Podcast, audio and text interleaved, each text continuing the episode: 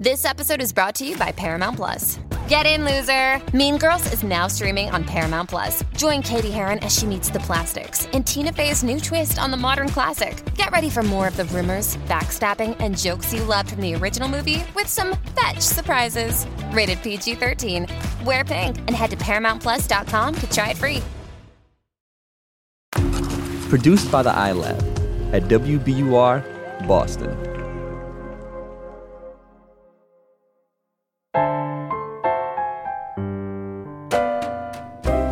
The universe has good news for the lost, lonely, and heartsick. Sugar is here, the both of us, speaking straight into your ears. I'm Cheryl Strayed. I'm Steve Almond. This is Dear Sugar Radio. Oh, dear song, won't you please share some bittersweet days with me?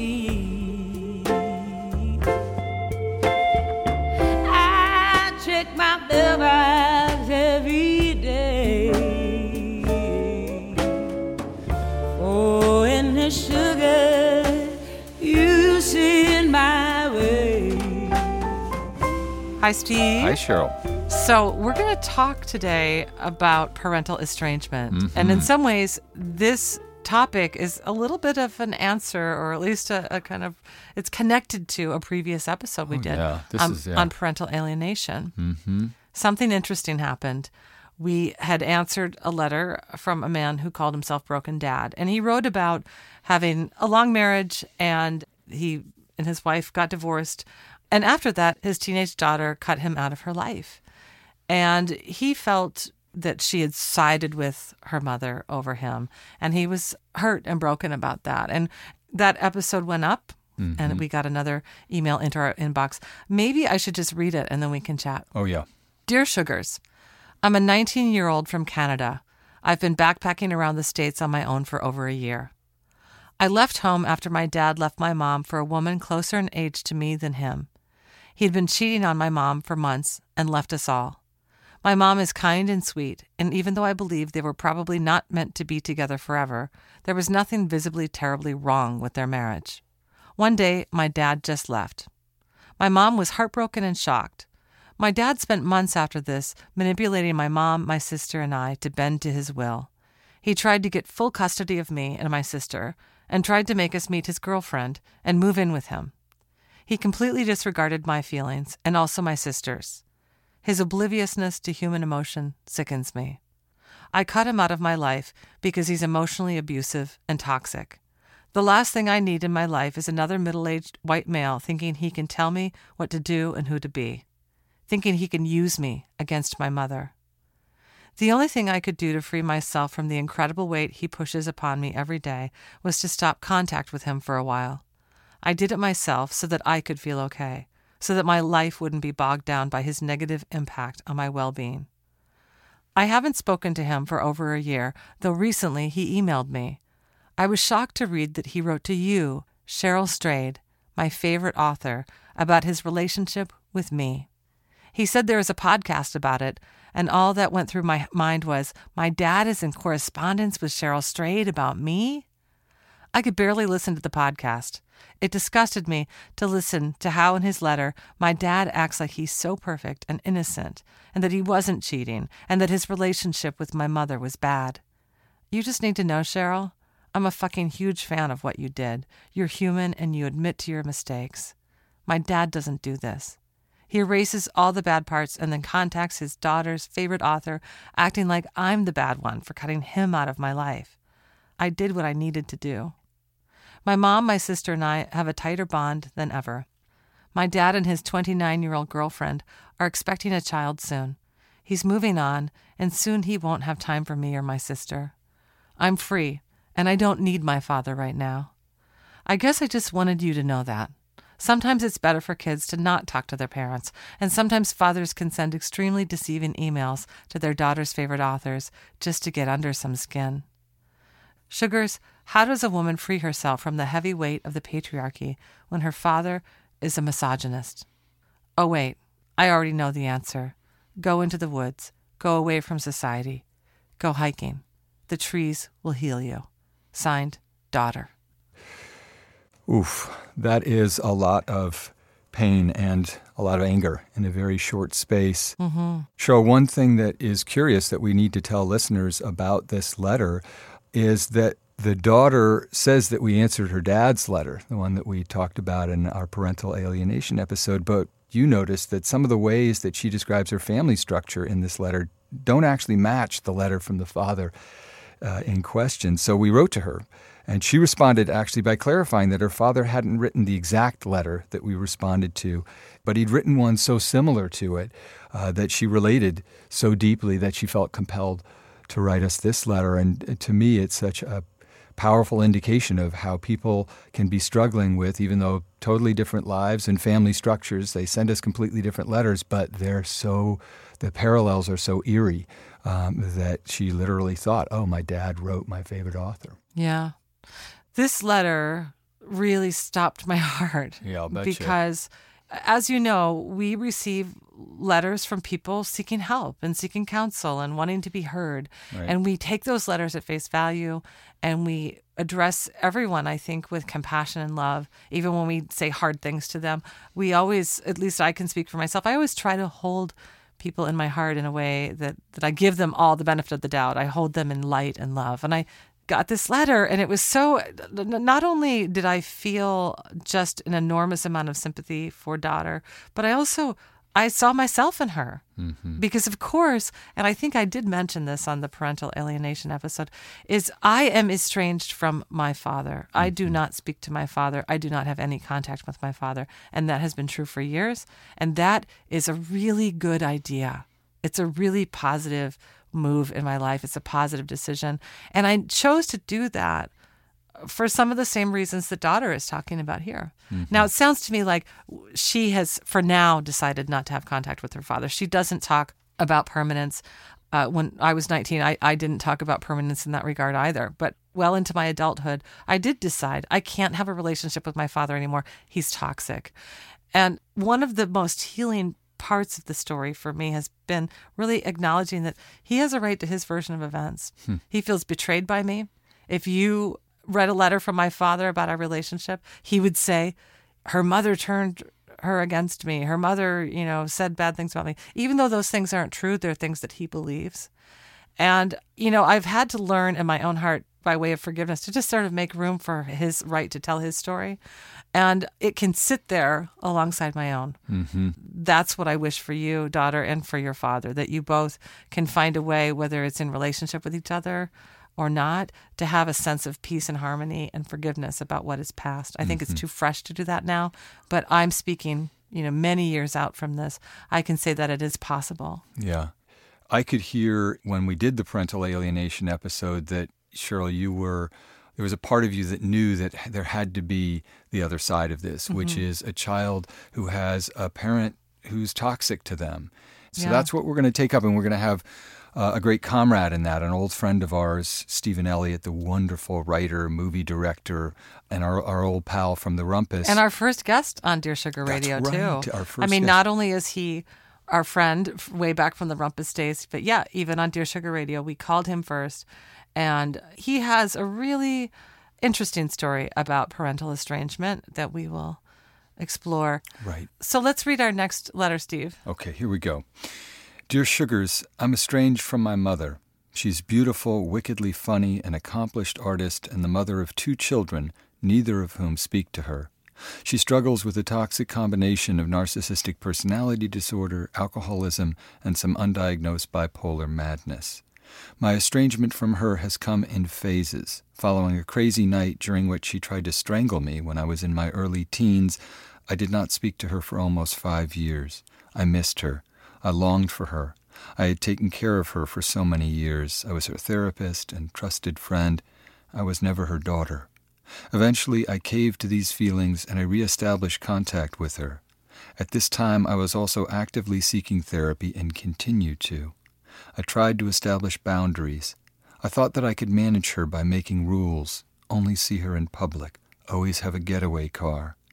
But a person like this is all encompassing. She would manipulate me into staying the night at her house, or she'd come to my place and refuse to leave. I broke it off again in my early 20s for another stretch of years, but again it tortured me. I felt her pain. I felt her aloneness. I waited for an apology from her. I waited for her maternal instincts to kick in. I waited for her to come and find me and take it all back. It never came. She projected onto me and told me I was her abuser. She sent me vicious emails. I caved again, my heart swollen with blame. I was happy to relieve both of us of the silent agony we'd been suffering, but she was always horribly, tragically, and diagnostically the same. Our estrangements left me feeling raw, paranoid, and sick with guilt. I'd be walking down the street, and I would see her in everyone. I felt her eyes on me everywhere. The guilt chewed on me like a rat. I dreamed of her constantly. She was always chasing me down the side of a mountain or swimming across a large lake towards me. Other times in the dreams we're hiking together and I'm a baby in a backpack. She's singing Joni Mitchell to me. I wake up, hunch over, and cry in the dark. Her subconscious presence bulldozed me. She always came back. I always brought her back. I'm now approaching 30. I've built a life of peace. I have an incredible relationship and friendships and a family that isn't sick with narcissism. This has taken me unimaginable work and time, sugars. I've had my fair share of relationships with alcoholics, self mutilation, anxiety. Most of the time, when I tell people of my estrangement, especially those who have lost a parent early, they're stunned. I'm judged for being too hard on her and for taking her for granted. In this society, I'm selfish. People who lost their moms young tell me what they wouldn't give to have their mother still here. I'm told, you will regret this. But death is different than estrangement. Death is permanent. This is chosen permanence, hard won freedom. Occasionally, I meet someone who's also experiencing the loss of a parent by choice and estrangement. We're a small, shameful group of people. Estrangement is barely talked about. Usually, it's a deadbeat father who's never around who eventually just phases out. We need to talk about parent loss by terrible choice. My mother and I are now estranged again. This time I am resolving permanence. I miss her terribly. I'm grieving her, but I'm trying to live a life that doesn't include abuse. I'm trying to approach this in black and white. Yet, I think about her still. I want to call her and have it all be different. Can I make it different? I think about her walking the earth, the woman that gave birth to me, and I'm irrevocably heartbroken. My question used to be should I have contact with my mother? But I know that answer now. I should not. But my question to you is how can I live without her? How do I move out of a constant state of guilt? This choice feels wrong in my bones, but it is absolutely the right decision in reality. How can I live the rest of my life without my mother who is living in the same zip code? Motherless by choice. Ah, this letter absolutely shreds my heart. Motherless by choice. I'm so sorry. One of the parts of the world I've had the opportunity to see via my writing about my mother dying young is I've met so many people who are motherless. And the first layer of those people are people who have dead mothers. And the second layer of those people are people like you who have mothers who they've lost to addiction or mental illness or both. And you have to grieve this loss. And the first piece of that, I think, that you need to tend to is to forgive yourself. You know, there's so much blame in this letter. You feel so guilty because uh, like you say, you know, it is a choice. You you you didn't your mom didn't die. It would be easier if she did. It's painful, but it would be easier if she did. And when you make a choice such as you've made to say I'm going to permanently cut off this really essential primal person in my life, it's a big deal. But you're not doing it to be cruel you're not doing it lightly. You're doing it, as you've stated over and over and over in your letter, for reasons that go so deep and that are never going to change. The line of this very painful letter that made me hurt the most is Can I make it different? Mm-hmm. Because that tells me, even though you know, as you've stated in all of these ways, that you can't, there's still this tiny piece of you that thinks, maybe, but maybe, but maybe. And until you can teach yourself that it won't be, you won't ever truly accept this reality and let your mother go. And so I really recommend that you know you begin there. You begin with weeding out this judgment you've you know rightly absorbed from the culture that says but it's your mom. You only get one mom. How dare you? We're all supposed to really respect our parents even when they've wronged us. You know we tend to be a culture and i tend to be a person who says you know we've got to forgive people. And i do absolutely believe that but i also believe that there are some points that we reach with our parents i reached it with my father where there is no going back and that you do need to decide to end a relationship permanently so that you can continue forward with a greater strength and greater clarity and greater light. I don't think you should do this alone. You know, I think you reached out to us because you need support. And so go find it. Find that tribe of people who have had this kind of experience with a mother like yours. Find them through, through therapists who can talk to you honestly and openly about how one recovers from such a profound and primal loss. Mm-hmm. You know, what emerged in listening to this letter was we underestimate the extent to which children are healers. Motherless by choice, and you're so articulate about it. You were forced early into a relationship where you were responsible. You were essentially became the parent, and your mother became the child. And over and over again, your relationship with her was to try to take care of her so that you could heal her into being the mother who would take care of you. That's the dilemma. And that left you unable to completely rid yourself both of the burden of guilt chewed upon like a rat, you write, but also of the dream mm-hmm. that if mm-hmm. you can just be good enough and patient enough and loving enough and empathic enough, this kind of superhuman you will be able to somehow restore the good parts of your mother, mm-hmm. the parts that are charismatic and loving, and those beautiful idyllic memories that exist sort of in between the shards of dysfunction and abuse and sort of being ravaged by guilt. And so you have to get free of it. But that doesn't mean that you have to completely abandon the parts of your mother that were beautiful and illuminated and, you know, uh, quite charismatic and incredible. It's just hard to hold on to those without the fantasy that she is suddenly going to become nurturant. Mm-hmm. And that's a hard thing to have to give up. And what Cheryl's suggesting is you need as much help as you can because you're identifying something that's powerfully true. That there aren't a lot of people, you know, whenever we hear estrangement, even the word, like alienation, carries a kind of stigma. Like, oh, you couldn't work it out with your parents? What's yeah. that about? Yeah, and in particular your mother. You tell us these dreams, you know, about being chased down by by your mother, and other dreams being comforted by her. You know, held in a backpack as you're hiking, or, or she's singing Joni Mitchell to you. This is your mind speaking to you. This is your body trying to heal the trauma of your relationship with your mother. After my mother died, I had these dreams over and over and over that I was made to murder my mother Mm. I had to murder her in the most brutal, hands on ways. And I remember waking from those dreams and weeping. And, and what I would always think is, release me from this terror, release me from this thing. But now that I have some distance from that, and of course, those were painful dreams to have because they felt like real life, mm-hmm. I see that they were part, a really important part of my healing. And it was because on the deepest, deepest, deepest level, I could not believe, I mean, my body could not believe that my mother was dead. And so my my mind, my dream life made me act it out, kill her myself. Mm-hmm. And I think motherless by choice, thinking of these dreams as evidence that you are also healing, that you are also learning how to accept very simply that what's true is true and you don't want what's true to be true. You know, you don't want your mother to be this sort of person who you have to estrange yourself from.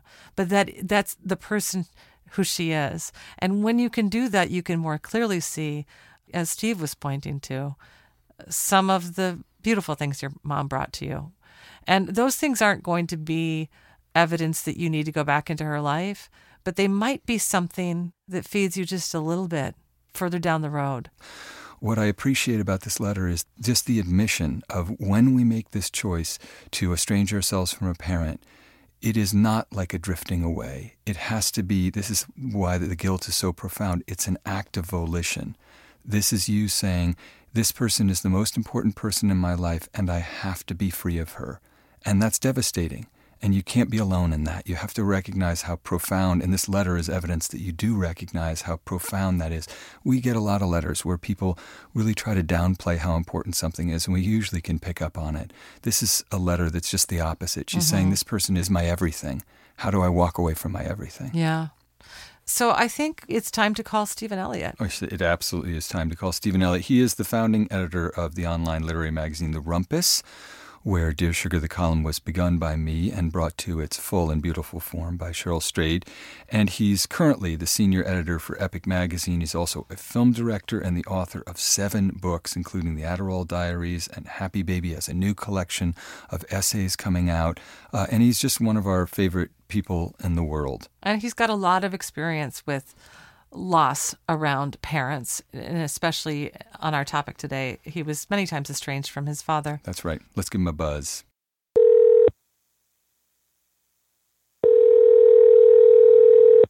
This is Steve. Hey, Steve, it's Cheryl. Hi, Cheryl. Uh, Steve Almond is here too. Hey, man. Hey, Doug. Now, listen, Stephen, we wanted to talk with you because we're talking uh, on this episode about parental estrangement.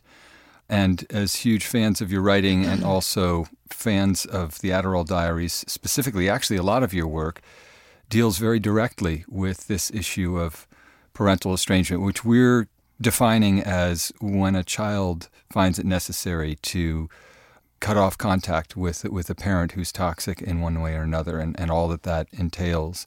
Can you talk a little bit about your own experience? This is a lot of this is in your work, but for our listeners to make sure they know your complicated history. And, and I should say, child, when we say child, we mean that could be an adult child or a child. Yeah. Mm-hmm. I mean, I had such a crazy situation with that because, you know, I left home when I was 13 and I was homeless for an entire year because, you know, I had an abusive father and my mother had died. And then I was arrested. And by then my father had moved and the state took custody of me. And I never did go home. My father and I would heal and be in contact for certain periods of time. And then I would decide I needed him out of my life and I would not talk to him for years and years at a time, particularly when I started publishing books. He would contact the journalists and debate things I had said. Like I would talk about group homes that I was in. He would say, oh, those group homes weren't so bad. Of course, he didn't know anything about the group homes I was in. You know, he was really challenging my story, and he would act out when he got angry about something that a journalist had said uh, about me, and he would accuse me of killing my mother. And and the last time he did that, I said, you know, I've tried, and, and I can't make it work.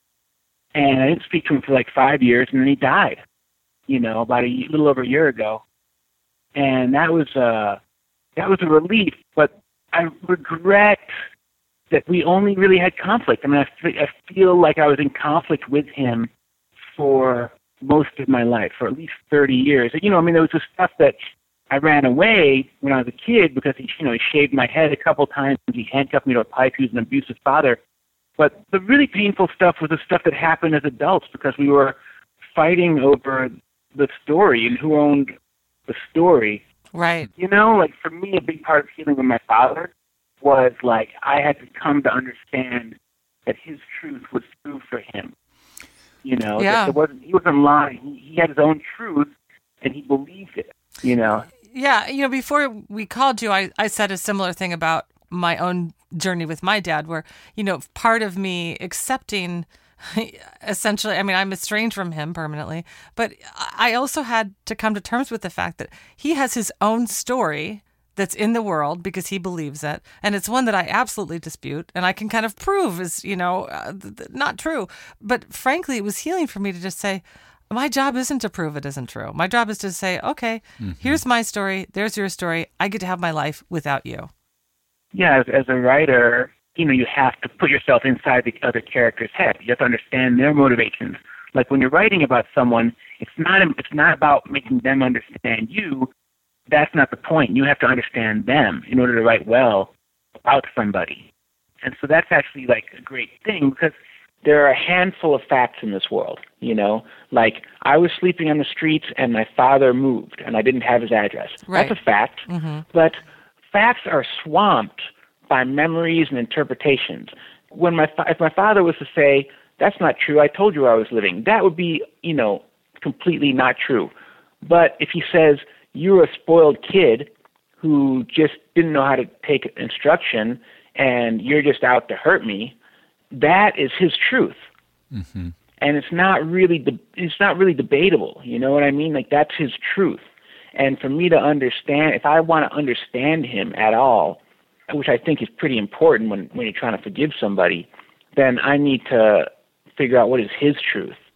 You know. Well, I hear what you're saying. I also don't totally agree with you because I do think that facts can be very large. You know, when you say it is a fact that my father was abusive to me, I, I, I believe that as fact. I think that you can actually not only document, but I even believe those stories that you tell about the things your father did to you as a child.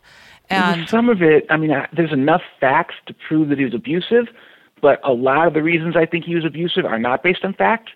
They're really like me interpreting things he said. Well, Stephen, here's a question I have for you that has to do with not the story that we tell about a parent who we're estranged from or a child who we see as willful or you know who's who's rebelled against us, but the stories that we tell about ourselves. And in the case of daughter, I, I'm interested in when she says, "I'm free and I don't need my father right now." I guess I just wanted you to know that. Do you believe that story? No, I mean, well, no, I don't, because I don't know that she's on. I'm not saying she's on the wrong path. It seems like she is actively exploring and finding herself, but everything in that letter came off as pain to me. Right. yeah, And that's, I mean, that's, that's a bit of a leading question, but it's part of what I wanted you to speak to because one of the things you do in your work quite remarkably is return to the scene of those crimes and interrogate the story that you tell yourself about your relationship with your father and interrogate the story that he tells about his relationship with you. And it seems to me that integral to that ability to truly find parental estrangement, that is, to not chew yourself up with guilt or be consumed by rage, which we can clearly hear. The second letter, motherless by choice, is really, I feel like, consumed by guilt, is part of what it is. You know, mm-hmm. her, her mother's everywhere, she f- blames herself and so forth. and a sense of deep loss. Yeah. Deep, deep loss, Pain, but pain, it's, it's yeah. yeah, but but the guilt is sort of what's keeping her involved with her mother. And I thought daughter really was sort of involved emotionally with her father because she's still enraged at him. And I guess what I'm getting at is and is hurt by him. And- I and agree hurt. with that pain assessment with, that Stephen gave us too. Yeah. Absolutely, but but what Cheryl's describing, and I think what you're trying to ne- negotiate in your work, especially the Adderall Diaries, but a lot of your work, is a recognition that this is such a primal relationship, and that it's so painful to recognize that you had a parent who didn't take care of you in crucial ways, and you know then you react to that as a child, but that the only way you really get free of them psychically is by recognizing that they're going to have a version that's never going to line up with yours, that they were weak in ways that you can't do anything about, and that even though you have the right to be enraged with them, that is in its own way continuing the toxic relationship. It's not truly being free of the burden of what they couldn't be to you. It's in a sense, in a sense reliving it. Yeah, I totally agree with that in every way. I mean, I think when people talk about like disconnecting from their parents, in one way, is the first writer with their father. I thought, well, you haven't really disengaged very much. You know, you're you're waking up in conflict with this person every day. You know, I could just I could just feel her waking up and going through the arguments in her head. You know, and and acting about both sides of it. And you know, until you can actually not engage, then you're not going to have any real peace or freedom. Right. Yeah. Well, and I think Stephen, both you and I, and the the letter writer in Motherless by Choice, we when we became the, the process of estrangement was not uh, one time. You know, it- for for me, it's exactly what you're saying. You know, when I was got you know 14 and then and then 18 and then 26 and you know, like it, it, there's so many different times that I re-estranged myself from my father and until the final one about 10 years ago that that and, and when that final one happened I knew. I knew in my heart that it was the final one. And it's it's because exactly what you just said. I, it was really actually that I wasn't in conflict anymore.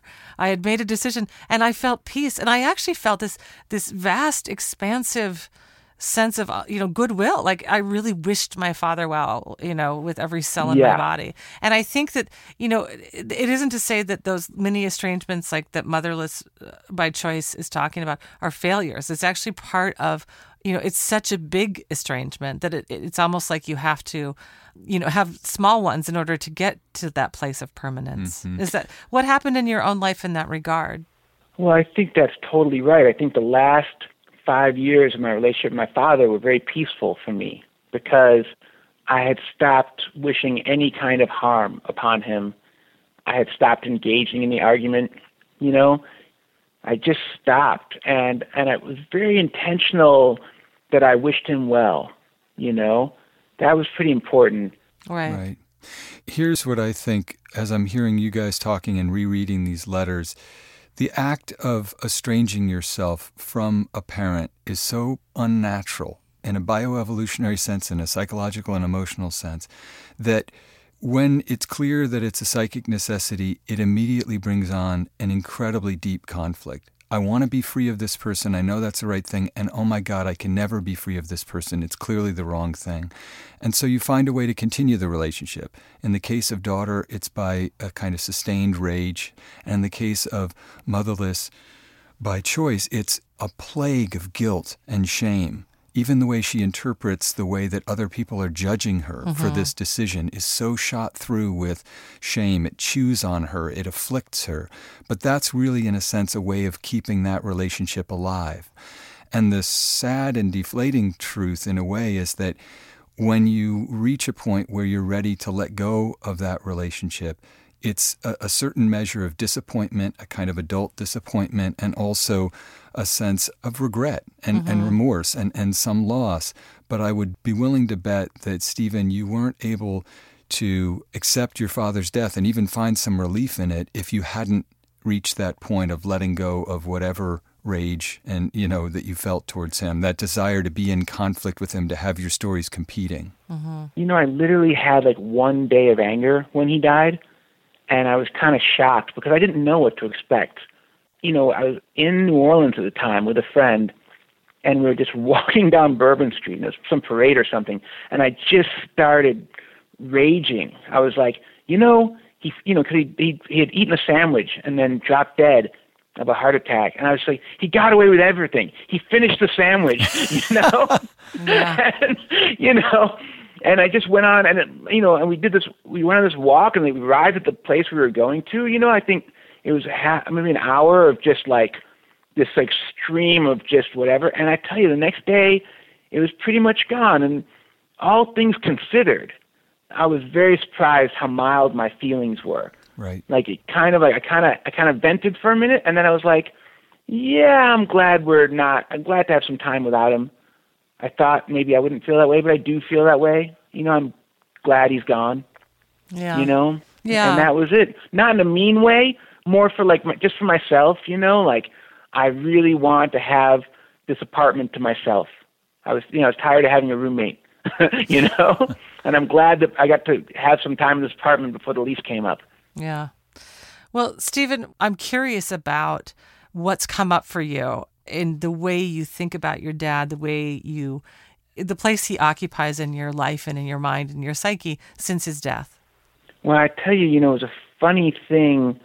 You know, he passed away, and almost immediately after he passed away, there was this article in Tin House about, you know, that painted me as a really sexist, kind of horrible person. And I was, I was suddenly like kind of thrust into this new conflict, like immediately, and it made me, it made me realize that like, oh, I'm like always in conflict, and I was determined not to let another conflict come in and fill the void. You know, I did not want to live a life of conflict. And that changed the way I look at the world significantly. Mm-hmm. You know, just that one thought. But one other thing that came up very recently that was really very beautiful was at some point my father had written, this is at least 10 years ago, and he had written to some magazine that, you know, about all the money he spent on me and how, you know, I owed him something because he spent this money on me. And, you know, I calculated the money. I felt it wasn't very much, you know, because I left home so early. And I sent him $13,000. Hmm. That was like all my savings. I didn't think he would cash the check. Your thirteen thousand He dollars. called your bluff. Ah! yeah, he cashed the check. And so He ate the like- sandwich. yeah, I was shocked. And, you know, not that long ago, I mean, really very recently, like a month ago or something, I contacted my sister. You know, I don't know my siblings as well as I should because I left home so so young, but I like them. So it's a little weird for me. And I, I called her. I said, you know, I kind of want to ask my stepmother for that money back. Right. I know she doesn't need it, you know. And so she's like, let me check. And she checked in, and she's like, yeah, you should give her a call. And so I called her, and she said, you know, if I give you this money, is this it? I'm just uh, not going to see you again. Are you going to Are you going to come around? And I was like, yeah, no, I will. I want to come around. I don't want to be not part of the family. It's just difficult for me. And it was so beautiful because it was. It actually made me feel like I was glad I had sent him the money because I got the money back, and it got me much. It got me closer to my family. Like my stepmother took the opportunity to bring me in rather than saying, "Well, you're an idiot. You shouldn't have sent, sent that check." You know. I think And, that's oh, uh, that's so beautiful. Isn't that a beautiful story? Well, it's really beautiful because it is. It brought you giving your dad that money and him cashing the check.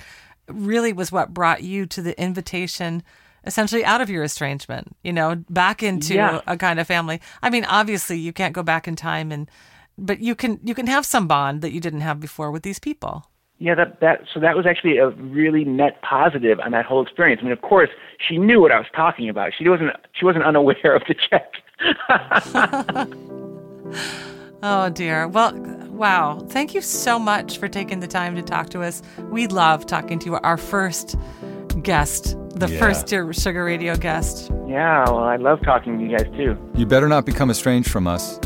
We're not sending you thirteen thousand dollars, my friend. Hey, I'm I'm right I'm right here, man. I never get enough of you guys. I know. Awesome. All right. Bye, sweetie. See you. man.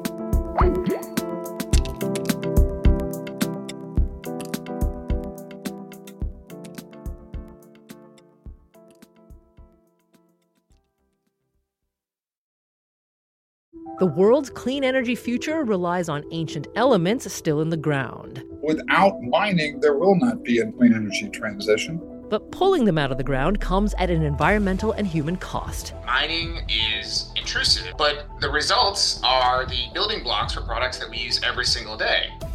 I'm Meghna Chakrabarty. Join me on point for Elements of Energy Mining for a Green Future. Five special episodes. Listen and follow On Point wherever you get your podcasts.